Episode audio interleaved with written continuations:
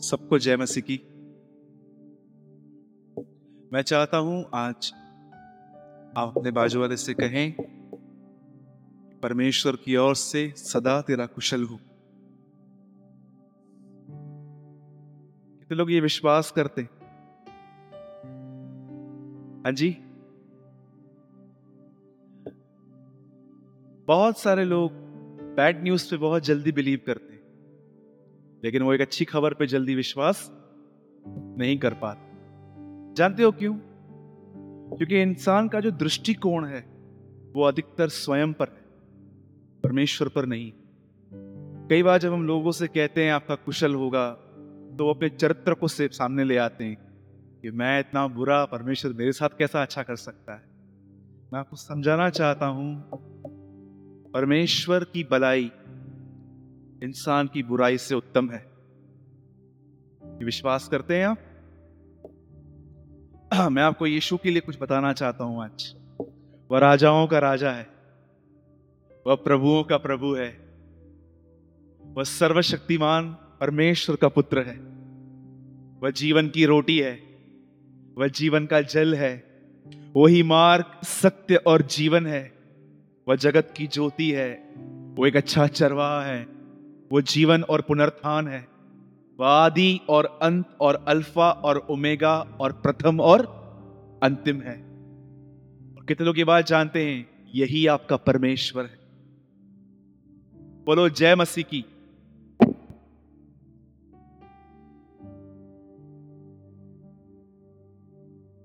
आप जानते हैं, मैं आज आपके साथ एक सच्चाई शेयर करना चाहता हूँ जो मैंने परमेश्वर के वचनों से सीखी है। और अगर आपके अंदर ये बात नहीं है तो मैं आपको बताना चाहता हूँ, आप फ़र्स्ट स्टैंडर्ड में नहीं, आप still you are kindergarten आप अब तक केजी में अगर आपके अंदर ये बात नहीं है तो। कई बार लोग सोचते हैं कि वचनों को याद करना एक उन्नति है। तो मैं तो कहूँगा कि फिर संसार का सबसे आशीषित व्यक्ति शैतान हुआ, क्योंकि उसे सब वचन याद है। हमें तो ये भी नहीं पता चलता है कि कौन से टाइम पे कौन सा वचन यूज़ करना है, लेकिन शैतान को तो ये भी पता है कि कौन सा वचन किस समय देना है। मैं आपसे ये बात पूछना चाहता हूँ, आप प्रभु में हैं, आप में से 75 परसेंट लोग बैप्टाइज हैं बपतिस्मा लिए हुए हैं। आप में से बहुत सारे लोग अन्य भाषा बात करते हैं, आप में से बहुत सारे लोग बहुत सारे वचनों को जानते हैं। पर मैं आपसे एक बात पूछना चाहता हूँ, आप उन्नति किसे कहते what is the meaning of growth किस चीज़ को हम उन्नति कहते प्रभु में आप मैं आप सबसे सवाल पूछना चाहता हूँ, आप में से कितने लोग इस बात को जानते हैं कि उन्नति किस चीज़ को कहते हैं? बाइबल कहती है बी ग्रो बढ़ो उसमें। मैं आपसे पूछता हूँ, आप में से कितने लोग ये बात जानते हैं? मसीह के अंदर ग्रोथ, बढ़ोतरी, उन्नति किस चीज़ को कहते हैं? अगर आप कहोगे कि, ब्रदर, मैं लंबी प्रेयर करता हूँ तो आई एम सो सॉरी हमसे ज़्यादा लंबी प्रार्थना फरीसी करते थे अगर आप कहोगे कि, ब्रदर, मैंने पाँच बार नया नियम पढ़ा है, पाँच बार पुराना नियम पढ़ा है, नो प्रॉब्लम, शैतान को पूरा बाइबल याद है। अगर आप कहोगे, ब्रदर, मेरे पास एक चर्च है, हज़ारों लोग हैं, मैं आपको समझाना चाहता हूँ, इससे ग्रोथ नहीं कहते। आप जानते हो ग्रोथ क्या होती है? उन्नति क्या होती है?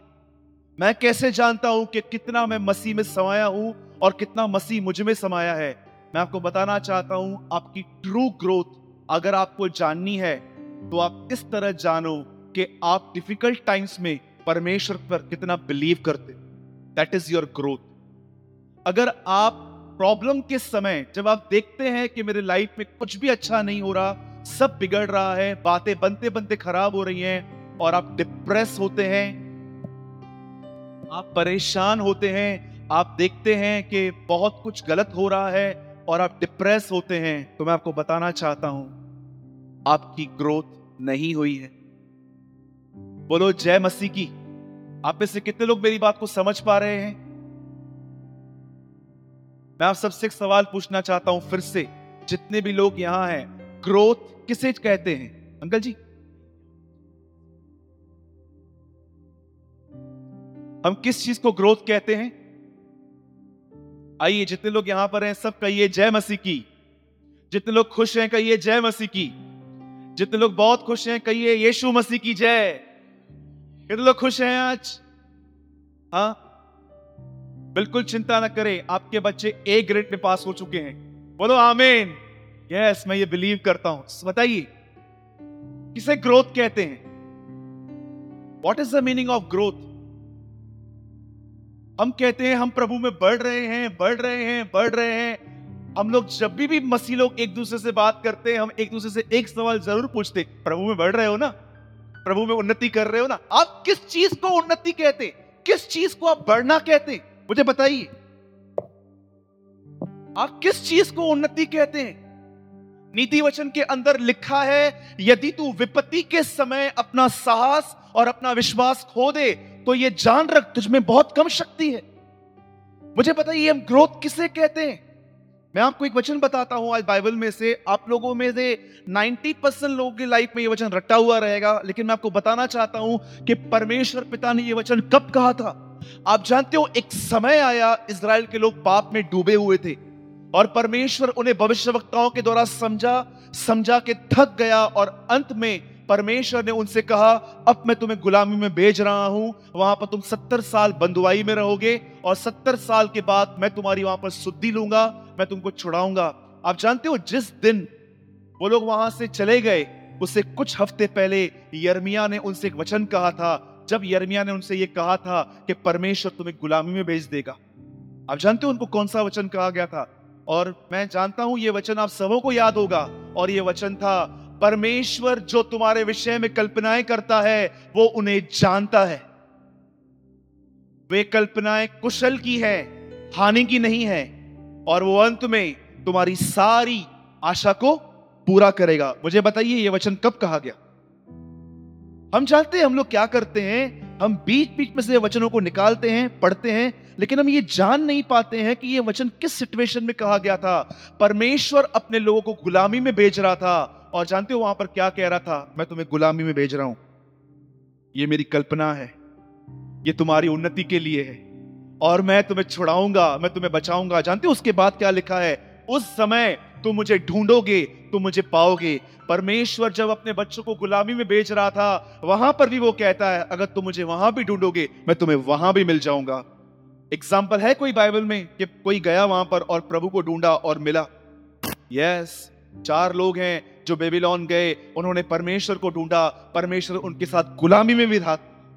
शदरक, मेशक अबिदनको दानियल गुलामी में भी परमेश्वर के साथ था। मैं आपसे आज एक बात कहना चाहता हूँ। सच बताइए, आप अपने तकलीफों में सफ़र कर रहे हैं कि आप अपनी तकलीफों में परमेश्वर को ढूंढ रहे हैं? Tell that is today's question आज की शाम कलीसिया से परमेश्वर एक सवाल पूछ रहा है कि वो जानता है कि आप कुछ चीज़ों में सफ़र कर रहे हो। उन चीज़ों में आप परमेश्वर को ढूंढ रहे हो कि आप सफ़र कर रहे हो। सोचो, परमेश्वर उन्हें कहता है, मैं तुम्हें गुलामी में भेज रहा हूँ और अगर तुम मुझे वहाँ ढूंढोगे, मैं तुम्हें वहाँ पर मिल जाऊँगा। मुझे बताइए, आप में से कितने लोग ये महसूस कर रहे हैं, ब्रदर, मेरे लाइफ में कुछ ऐसा हो रहा है जो मुझे समझ में नहीं आ रहा है। आज परमेश्वर आपसे कहता है, मुझे ढूंढो। Seek me and you will find me तुम मुझे ढूंढोगे और मैं तुम्हें मिलूँगा। उसके बाद जानते हो क्या लिखा है? और तुम मुझसे प्रार्थना करोगे, मैं तुम्हारी सुनूँगा। आज जानते हो इंसान क्या कर रहा है? उस वो इतना घमंडी है, इतना घमंडी है कि वो परमेश्वर के बलवंत हाथ के नीचे नीचे नहीं है। जानते हो क्यों? वो रास्ते निकालने की कोशिश कर रहा है। मैं जानता हूँ। आप जानते हो चिंता, घमंड का एक फ्रूट है। परमेश्वर कहता है, नम्र बन जाओ। इसका मतलब ये नहीं है, वो ये कह रहा है, जो तकलीफें तुम्हारे पास हैं, आओ, नम्र बन जाओ, मैं रास्ता निकालूँगा। लेकिन जो घमंडी है ना, घमंडी लोग जानते हो क्या करते हैं? वो रास्ते निकालने की कोशिश करते हैं। याद रखिए, आप में से 90 परसेंट लोगों को यह अनुभव है कि आपने बहुत कोशिश की है और आप हर बार फेल हुए। अब परमेश्वर कहता है, बी हम्बिल, नम्र बन जा, मैं रास्ता निकालूँगा। बिल्कुल फ़िक्र न कर। आप जानते हो? दरअसल, ये बाइबल, जिसके अंदर ग्यारह हज़ार अध्यायों से ग्यारह सौ अध्याय हैं, कई बार इसमें एक शब्द आया है, परमेश्वर। आप जानते हो ये किताब किन के लिए लिखी गई है? किन के लिए लिखी गई? This book is not for adult this book is for babies आप जानते हैं ये बात? हे पिता, मैं धन्यवाद करता हूँ, यीशु मसीह कहते हैं, क्योंकि तूने ये बातें बालकों पे प्रकट की, बड़ों पर नहीं। कितनी बड़ी बात है, पूरा बाइबल जानने वाले लोग यीशु मसीह को कह रहे थे, तू बाल जबूल है, लेकिन पत्रस अनपढ़ कहता है, नहीं, ये मसीह है। क्यों उस पर प्रकट किया गया कि तू परमेश्वर का बेटा है? क्यों? कभी आपने ये बात सोची है? बाइबल न पढ़ने वाला आदमी, बाइबल पढ़ने वाले लोग, जो लोग थे, वो पिलातुस को कहते हैं, मार दो इसे। ये ऐसा है, पिलातुस कहता है, नहीं, ये यहूदियों का राजा है तुम्हारा। एक व्यक्ति जो बाइबल पढ़ रहा था, वो कह रहा था, इसको मार दो। जो बाइबल नहीं पढ़ता था पिलातुस, वो कहता है, नहीं, ये तुम्हारा राजा है, मैं इसे कैसे क्रूस पे चढ़ाऊं? जानते हो, परमेश्वर के पास जब तक आप एक बच्चे के नाई नहीं आओगे, आप कुछ नहीं समझ पाओगे। और जानते हो बाइबल क्या कहती है? परमेश्वर को यह भाया भी है कि कुछ कुछ लोग धोखे में रहे। धोखा समझते? कितने लोगों ने यह वचन पढ़ा है थिसलोनियों की पत्री में कि परमेश्वर ने अलाव किया है कुछ लोगों के ऊपर, वो धोखे में ही जीते रहे। जानते हो धोखे में क्या? एक बार मैं एक मीटिंग में गया था। वहाँ पर एक व्यक्ति अन्य भाषाओं में बात कर रहा था। और समटाइम्स, हमेशा नहीं कभी कभी मैं ये समझ पाता हूँ कि लोग अन्य भाषा में क्या बात कर रहे हैं। ये तब होता है जब पवित्र आत्मा मुझे बताता है और जब मैं उसके सामने गया, मैंने उससे कहा, brother this is a fake tongue जो आप अन्य भाषा बोल रहे हो, ये परमेश्वर की तरफ़ से नहीं है। जानते हो उसने क्या कहा? उसने बोला, ब्रदर, नहीं नहीं, आपको कुछ भी नहीं पता है।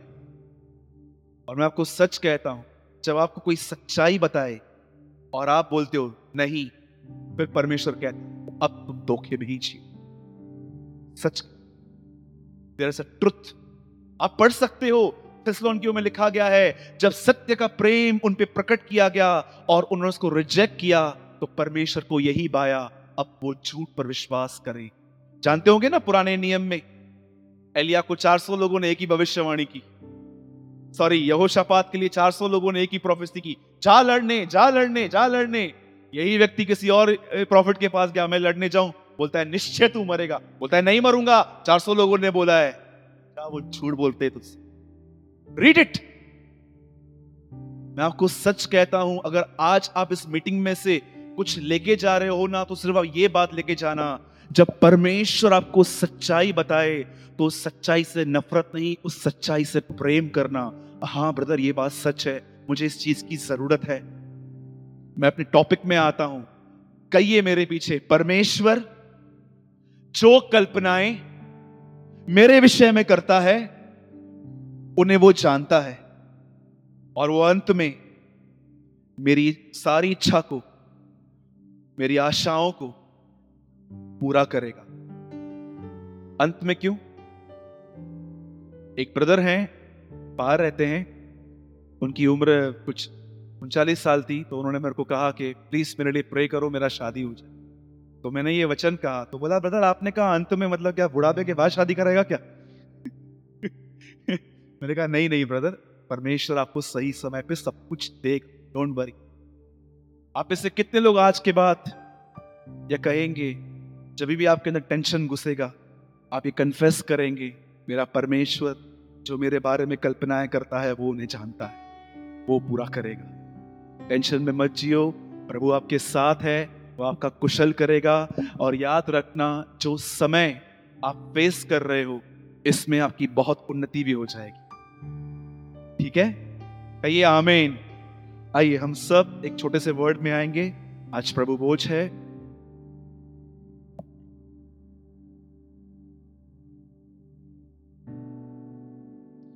आज मैं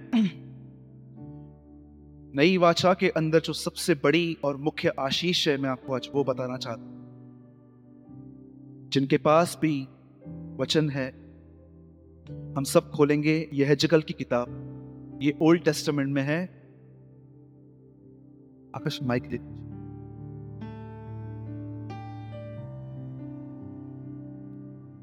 छत्तीसवा अध्याय, चैप्टर थर्टी सिक्स। मैं इस वर्ड में आने से पहले एक चीज़ सिंपली शेयर करना चाहता हूँ। आप ऐसे कितने लोग नई और पुरानी वाचा में डिफरेंस समझते हैं? New and the old covenant सबसे पहले ये जान रखिए वाचा का मतलब होता है एग्रीमेंट पुराने नियम में इज़राइली और परमेश्वर के बीच में एक व्यक्ति खड़ा था, मूसा। वो एक कवर्नन आदमी था। नए नियम में कलीसिया और परमेश्वर के बीच में यीशु मसीह खड़ा है। इसलिए लिखा गया है, यीशु उत्तम वाचा का जामिन ठहरा। क्या आप जानते हैं, ये वाचा किसने बांधी है आपके साथ? एग्रीमेंट का मतलब समझते हैं? वाचा, पहली बार ये शब्द तब आया जब प्रभु ने प्रभु बोझ खाया था। उस समय उसने कहा, यह प्याला मेरे लहू में एक नई वाचा है। इसका मतलब क्या है? मैं ये खून इसलिए बहा रहा हूँ ताकि तुम एक नई वाचा में प्रवेश कर सको, एक नए जीवन में आ सको। अगर आप केवल ये सोचते हैं कि ईशु का लहू सिर्फ़ इसीलिए बहाया गया है कि मेरे अपराध क्षमा हो तो मैं आपको बताना चाहता हूँ you know only fifty percent Yeshu का खून इसलिए भी बहाया गया ताकि मनुष्य नई वाचा में आ सके। ठीक है? आइए, हम सब खोलेंगे। यह जगल की किताब छत्तीसवा अध्याय।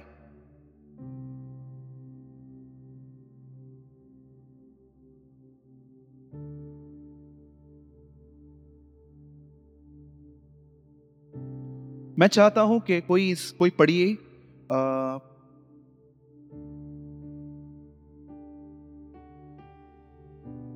ट्वेंटी फिफ्थ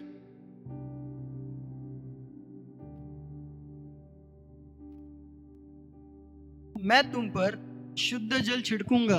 कहिए वो हम पर शुद्ध जल छिड़केगा। हाँ आगे ब्रदर। और तुम शुद्ध हो जाओगे। और तुम शुद्ध हो जाओगे।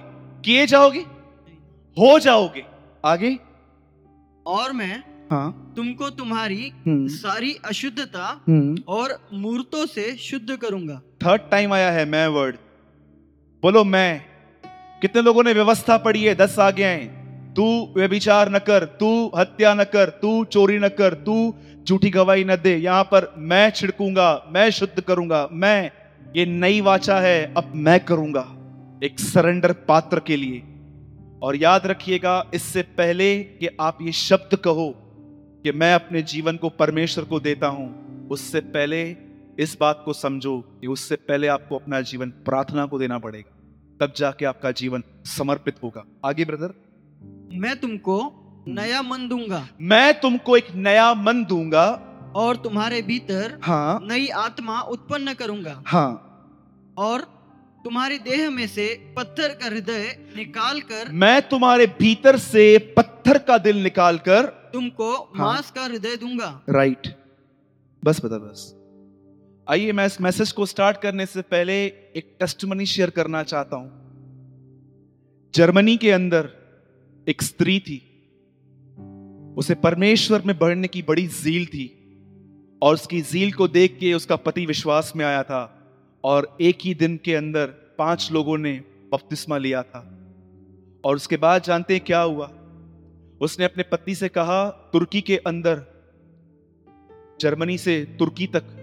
उसने कहा, तुर्की में कोई भी नहीं है जो लोगों को परमेश्वर के लिए बताता है। हम तुर्की जाएँगे। और जानते हो उसने क्या किया? कुछ किताब लिए, कुछ अच्छी बातें ली और वो तुर्की गई। और जैसे ही वो तुर्की चली गई वहाँ पर उन लोगों ने ट्रैक्स बांटना स्टार्ट किए। और जानते हो उसके बाद क्या हुआ? एक दिन, जब वो सवेरे नींद से उठी तो उसने अपनी आँखों से जानते हैं क्या देखा? उसका पति और उसके चारों बच्चों के टुकड़े टुकड़े उसके बाजू में पड़े। और उस घर के पास एक लेटर पड़ा हुआ, अगर तुमने लोगों को मसीह बनाना चालू किया फिर से हमारे खानदान को ढूंढ ढूंढ के मारेंगे। और जानते हैं इस बहन ने एक चैनल में जाके, एक टीवी चैनल में जाके एक बात कही उन लोगों के लिए जिन लोगों ने उसके पति को मारा था। उन्होंने उस लेडी ने कहा, जिन भी लोगों ने मेरे पति को मारा है, जिन भी लोगों ने ये सब देखकर एक मुस्लिम राइटर ने अपने लेख में एक बात लिखी और उसने लिखा, तुर्की में कोई सौ साल में ऐसा प्रचार नहीं कर पाया है जो ये लेडी एक शब्द में कह के गई। जानते हो उस लेडी के पास क्या हम किसे माफ़ कर पाते हैं आज? हमारा मन न्याय करना बंद करता है लोगों को। हमारा मन कैसा है? क्या आप सच बताइए मेरे भाइयों, बहनों, क्या आपको यह वचन साफ़ साफ़ नहीं दिखता पोलूस की तरह? मैं परमेश्वर की व्यवस्था से तो खुश हूँ, लेकिन मुझे मेरे भीतर एक अलग ही व्यवस्था दिखाई देती है, जो मुझसे लड़ती है। आप जानते हो उस बहन की ये बात सुन के एक मुस्लिम राइटर ने लिखा, तुर्की में कोई सौ साल में ऐसा प्रचार नहीं करके गया जो इस बहन ने एक लाइन में कह दिया। जानते हो उस बहन के पास क्या था? नया मन। एक न्यू एक नया मन था, जिसके विषय में आज हार्डली कोई बिलीवर प्रचार करता है हार्डली कोई इसे ढूंढता है। आप जानते हो हमारी प्रार्थनाएँ इतनी सेल्फ सेंटर्ड हैं, जब भी हम परमेश्वर के पास जाते हैं, हम अपने बच्चों के लिए, अपने लिए और अपने परिवार के लिए मांगते हैं। ये मांगना बिल्कुल भी गलत नहीं है। पर मैं आपसे एक बात पूछना चाहता हूँ आप में से कितने लोग परमेश्वर को इस लिए ढूंढते हैं कि प्रभु, मैं अपने मन से बहुत परेशान हूँ। मेरा मन बहुत चिंता करता है। मेरा मन आपके अंडर में नहीं चलता। मेरा मन प्रभु बहुत ऐसा है, अपनी चलाता है। मुझे इस मन से छुटकारा दे। क्या कहती है बाइबल यर्मिया की पुस्तक में? मैं मन के अंदर एक असाध्य रोग लगा है, लेकिन परमेश्वर ने यहाँ क्या बांधा? मैं तुम्हारे साथ एक नई वाचा बांधूँगा। उस नई वाचा में तुम्हारे लिए आशीष क्या होगी? मैं तुम्हें एक नया मन दूँगा। जानते हो वो मन क्या होगा? वो मन परमेश्वर के प्रेम पे निर्भर होगा। वो मन परमेश्वर के वचन पर भरोसा करेगा। वो मन परमेश्वर के दया की आशा रखेगा। वह मन शुद्ध होगा। बाइबल कहती है, मैं एक नई वाचा बांधूँगा। मैं तुम्हें एक नया मन दूँगा। आप मुझे बताइए, आप में से कितने लोग इस मन को ढूंढते हैं, परमेश्वर के पास जाते हैं और कहते हैं, प्रभु, मैं लोगों से नहीं, मैं किसी और से नहीं, मैं अपने मन से परेशान हूँ। ये मन सारा दिन मुझे डिस्करेज करता है, निराश करता है। Lord I desperately need this mind मुझे ये मन चाहिए, प्रभु। मैं अपने मन से परेशान हूँ। आप जानते हो, पहले के चेले इस आशीष में आए थे, इसलिए वो संकटों में खुश थे। मैं आपको एक सिंपल बात बताता हूँ लिसन वेरी केयरफुली आप में से कितने लोगों ने व्यवस्था विवरण अट्ठाईसवा अध्याय पढ़ा है? बताइए वहाँ पर आशीष क्या थी? जिस समय मूसा 20 लाख जेंट्स और स्त्रियों को, बच्चों को फिरौन के यहाँ से निकाल लाया और उससे दस आज्ञाएँ दी, वहाँ पर खड़े होकर उसे प्रचार किया। यदि तुम यहोवा का भय मानोगे तो तुम्हारी औरतों के बच्चे कभी नहीं गिरेंगे। यदि तुम यहोवा की भय मानोगे तो वो तुम्हें प्रतिज्ञा किया हुआ देश देगा। यदि तुम परमेश्वर का भय मानोगे तो परमेश्वर तुम्हें बहुत सारे बच्चे देगा। और जानते हो, आशीष अर्थली थी और पनिशमेंट भी अर्थली थी। और अगर तुम उसके विरुद्ध चलोगे तो परमेश्वर शत्रुओं को तैयार करेगा तुम्हें मारने के लिए।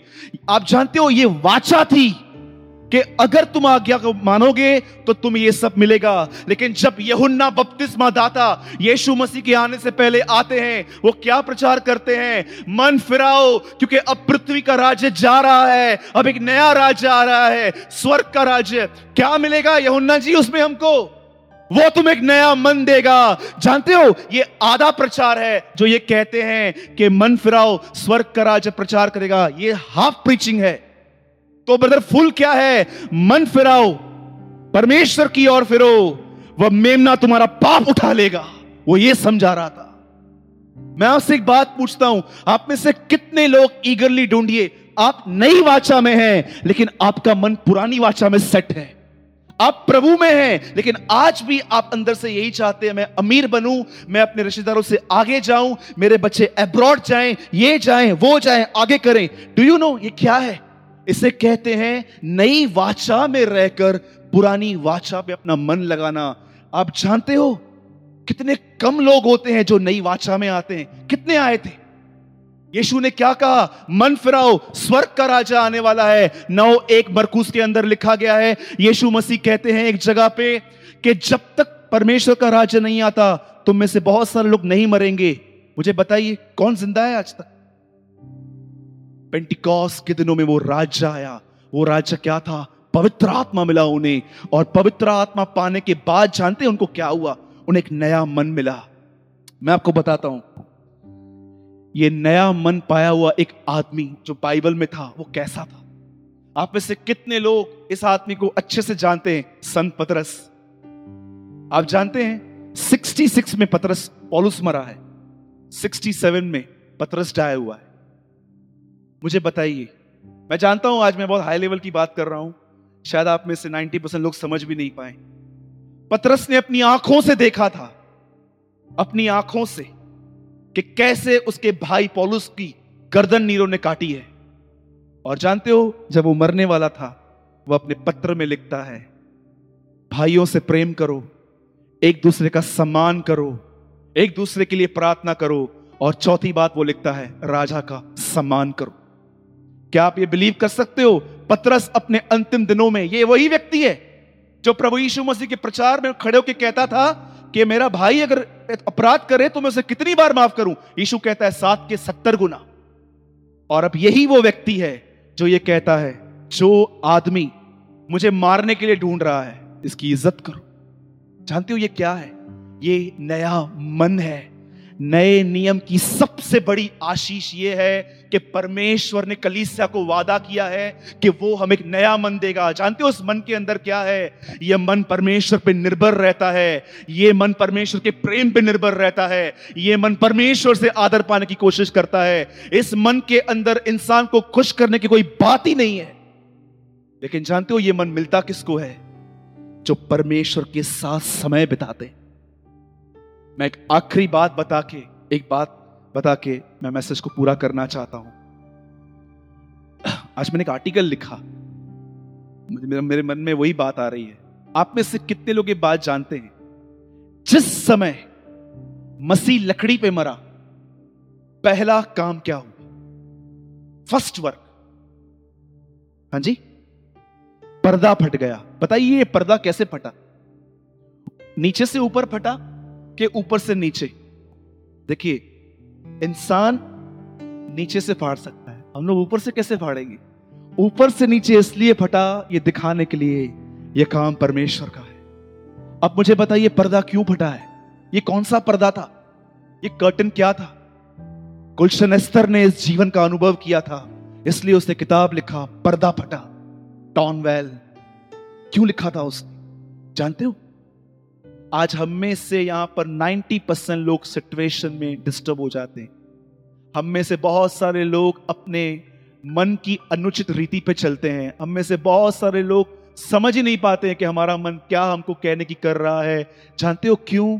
याद रखिएगा मसी लोगों को वरदान मिल गए हैं। मसी लोगों के पास कलिसियाँ हैं, मसीहों के पास ज्ञान है, पर मसी लोगों के पास जो चीज़ नहीं है, वो है उनके पास एक नया मन नहीं है।